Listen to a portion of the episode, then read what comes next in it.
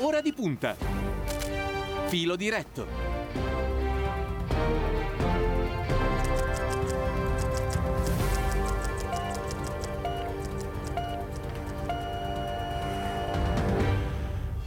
Allora, ancora una buona mattina da parte di Cristiano Bucchi, sono trascorsi 50 minuti. Dopo le 8, si apre una nuova sezione del nostro, del nostro programma, vi ricordo il numero per i messaggi che è il 342 14 26 902, do il benvenuto nei nostri studi al vice segretario del Partito Democratico Andrea Orlando, buongiorno, buongiorno, buongiorno. e grazie per essere con noi, grazie per essere con noi soprattutto oggi, insomma giornata, giornata difficile, particolare. Allora Orlando, io vorrei cercare con, con, il suo aiuto, se è d'accordo, di fare un po', un po chiarezza, no? di rimettere insieme i, i pezzi per quello, che, per quello, che, è possibile, um, su quello che è successo naturalmente guardando anche al, al, futuro. Allora, prima considerazione, ieri sera nelle trasmissioni televisive, oggi in parte in tanti commenti di autorevoli giornalisti si afferma che la chiamata al Quirinale di Draghi sia una sconfitta della politica. Questa è una lettura, non so se è superficiale oppure eh, di comodo, perché in quello che è successo eh, sembrano esserci precise responsabilità. Quindi la prima domanda che le farei è, è su questo punto. Beh, è vero perché quando il Presidente della Repubblica è costretto a rivolgere un appello a tutte le forze politiche per superare una situazione di stallo e di vuoto che si è venuta a determinare, è chiaro che c'è un fallimento degli ordinari meccanismi eh, della politica, dei fisiologici meccanismi della politica.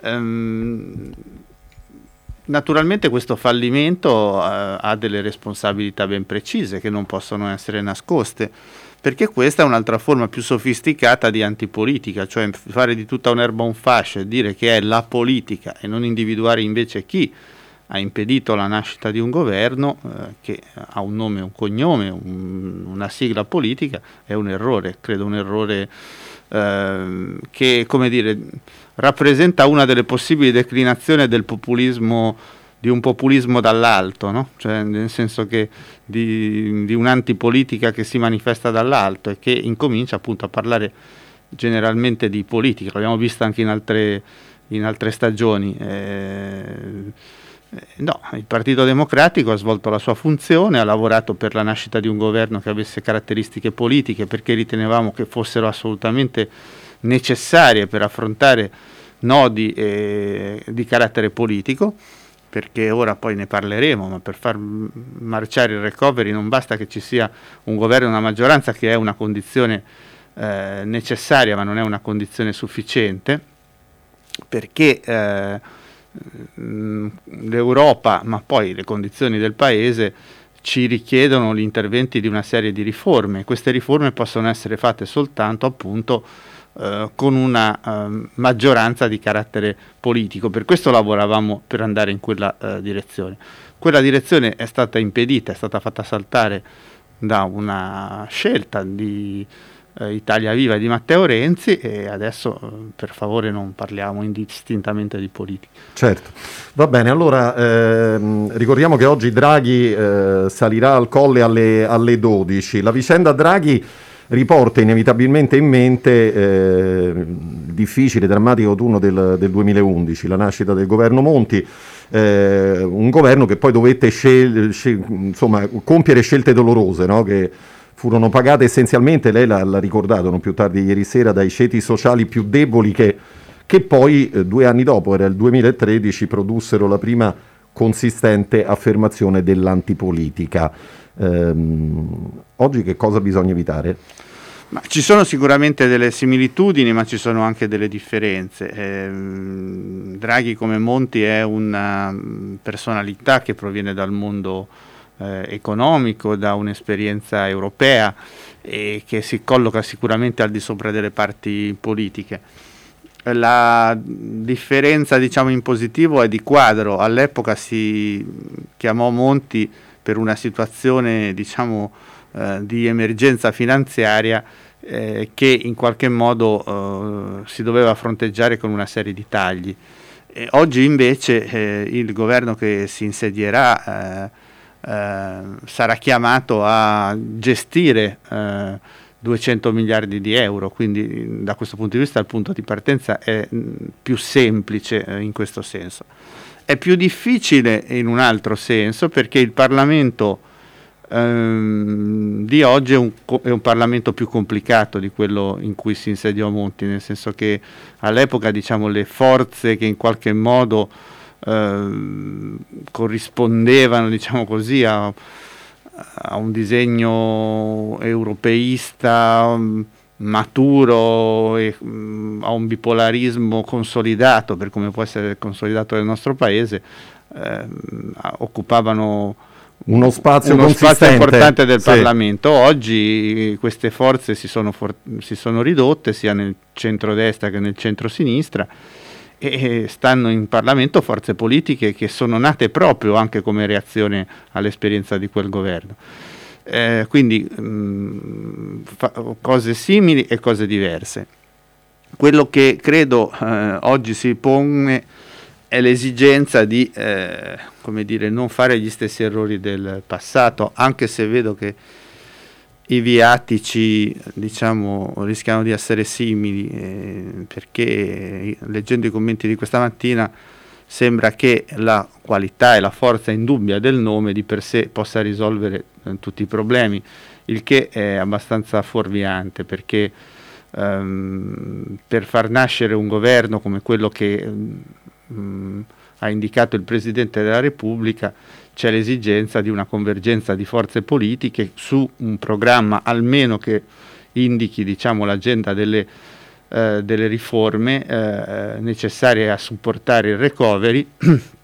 E eh, c'è anche bisogno di una grande capacità di tenere sintonia col paese, non basta diciamo così, un buon sistema di relazione e la competenza, c'è bisogno anche di un rapporto con il paese più lontano da, eh, diciamo, dal mh, dalla classe dirigente in senso lato del paese, perché se diventa una cosa che appunto si consolida bene in questo spazio ma non parla a tutto il paese, il rischio uh, è che ci si trovi di fronte, diciamo così, a, a, di fronte a, una crisi sociale ed economica come quella che abbiamo di fronte, diciamo, a una serie di rotture come quelle che abbiamo vissuto in passato. Io credo che ci siano le condizioni per evitarlo, ma non basta dire eh, è arrivato Draghi, viva Draghi, bisogna dargli una mano a Draghi eh,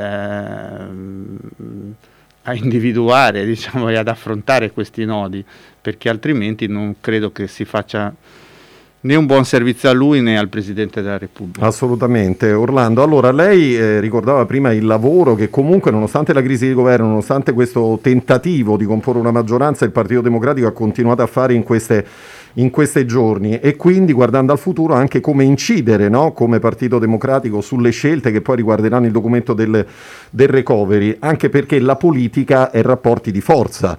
Ehm, la rovinosa sconfitta a cui condotto il Partito Democratico Matteo Renzi è lì. Allora io adesso cerco di fare qualche esempio, mi corregga se, eh, se i numeri non dovessero rispondere. Allora, nel 2013 la non vittoria del Partito Democratico eh, portò a 108 senatori. Eh, cinque anni dopo, nel 2018, i senatori erano 52, oggi 35 perché c'è stata la scissione di, eh, di Italia Viva. Mi dice con questi rapporti di forza come potrà il Partito Democratico in futuro influenzare le scelte, le scelte che verranno fatte, le scelte strategiche? Beh sì, eh, questo è uno degli effetti curiosi del racconto della crisi e di questi mesi. Eh, il Partito Democratico in Senato pesa per l'11%, sembrava che il Partito Democratico da solo in qualche modo avesse la maggioranza Bastasse, assoluta, sì. perché qualunque cosa accadeva era per eh, responsabilità del Partito Democratico, eh, quando naturalmente le cose non andavano, quando si raggiungevano i successi invece era merito delle campagne che avevano spinto il Partito Democratico eh, a muoversi. Ma insomma mm, è inutile lamentarsi di questo. Il, il, la questione fondamentale è, è, che noi ci troviamo di fronte a, come dicevo, un Parlamento nel quale, eh, diciamo così, eh, le forze che sostennero in qualche modo un'esperienza di governo per l'Europa all'epoca eh, sono molto mh, mm, più ridotte in, in, questo, in questo Parlamento, il che non significa che viene meno il ruolo politico, il ruolo politico, anzi forse addirittura eh, si, eh, si rafforza, ma il ruolo politico diciamo, non può prescindere dai nati numerici e quindi il Partito Democratico dovrà eh, ehm, ragionare su cosa fa anche in relazione eh, a quello che fanno le altre forze politiche, perché dico una cosa abbastanza alla palissiana, il nostro 11% non è sufficiente a sostenere un governo. Certo. Senta Orlando, possiamo aprire una, una piccola parentesi sulla, sulla, questione partito? Perché lei ha insistito molto in queste, in queste, ultime ore, soprattutto in queste settimane, ha detto che c'era il tentativo di descrivere il Partito Democratico come una struttura per così dire in balia degli eventi. Eh, noi sappiamo che non è così, ma perché secondo lei si, a, si alimentano questi racconti? A, a chi giova tutto questo? Ma in fondo il Partito Democratico è l'unica forza che ancora mantiene in qualche modo una propria autonomia, un proprio radicamento. E naturalmente questo non, non piace a tutti, perché sono, non piace a tutti naturalmente quando questa autonomia non è esercitata nella direzione che si ritiene debba essere quella perseguita. E in questo senso diciamo, lo sport eh, a destrutturare il Partito Democratico è uno sport che ha caratterizzato la storia di questi eh, di questi anni. Eh, noi dobbiamo reagire eh, non tanto lamentandoci di questo, quanto promuovendo iniziativa politica ricostruendo un rapporto con i nostri iscritti, con i nostri mili- militanti. Io credo che noi dovremmo, anche in vista dei prossimi passaggi che abbiamo di fronte a noi, promuovere dei momenti molto larghi di partecipazione, di confronto, di discussione. Sbaglieremmo se ci chiudessimo solo nella dimensione istituzionale, che è importante ma che non può essere risolutiva per affrontare i passaggi così difficili che stanno di fronte al Paese e al nostro partito. Quindi insomma il, il partito si robustisce in questo modo, lavorando in questa direzione? Il partito conquista pienamente il suo ruolo e la sua funzione in passaggi come questo se sa promuovere una discussione quanto più larga possibile e quanto più aperta agli apporti della società. Certo. Senta, allora Orlando, lei parlava prima della, della questione recovery, no? in questi giorni il Partito Democratico ha continuato a lavorare, eh, questa campagna d'ascolto dove si sono incontrati i sindacati, le associazioni, le donne, eh, i giovani, è andata avanti, ha, ha, scritto qualcosa di importante. Adesso di questo lavoro fatto fin qui che cosa, che cosa resterà? Perché forse eh, in tanti si stanno chiedendo anche questo, no? per non disperdere questo piccolo patrimonio.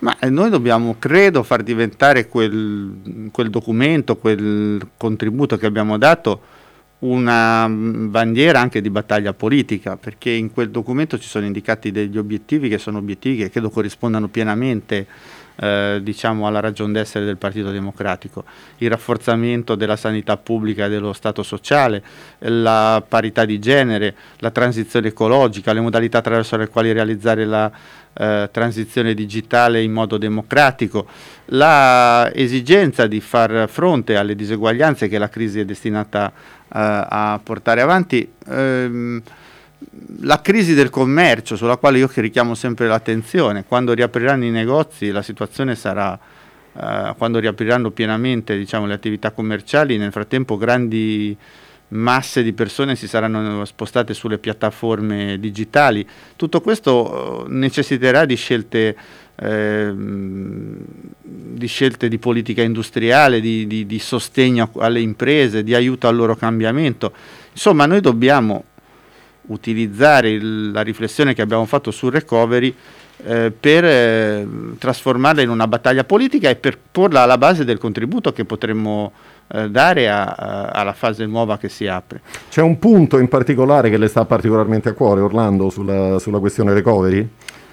Ma ce ne sono due. Eh, uno riguarda, eh, come dicevo, la questione ehm, della transizione ecologica. Eh, penso che noi abbiamo una grandissima occasione di cambiare il nostro modo di organizzare la vita, l'organizzare la, la la società, le nostre città, le nostre abitazioni sulla base di criteri, di criteri di sostenibilità e fare in modo che questa sostenibilità non sia scaricata in termini di costi so, solo su alcune porzioni di società. Eh, abbiamo visto la, l'esperienza abbastanza eh, lacerante dei gilet gialli in Francia. Sì. Deve essere quindi una transizione che sia anche equa mh, mm, e desiderabile, quella, quella sostenibile non, non, dobbiamo dare il messaggio che si torna indietro, si va in avanti, ma questo andare in avanti diciamo, è frutto di, di, di, più tecnologie, di più innovazione e anche di eh, eh, più coesione sociale.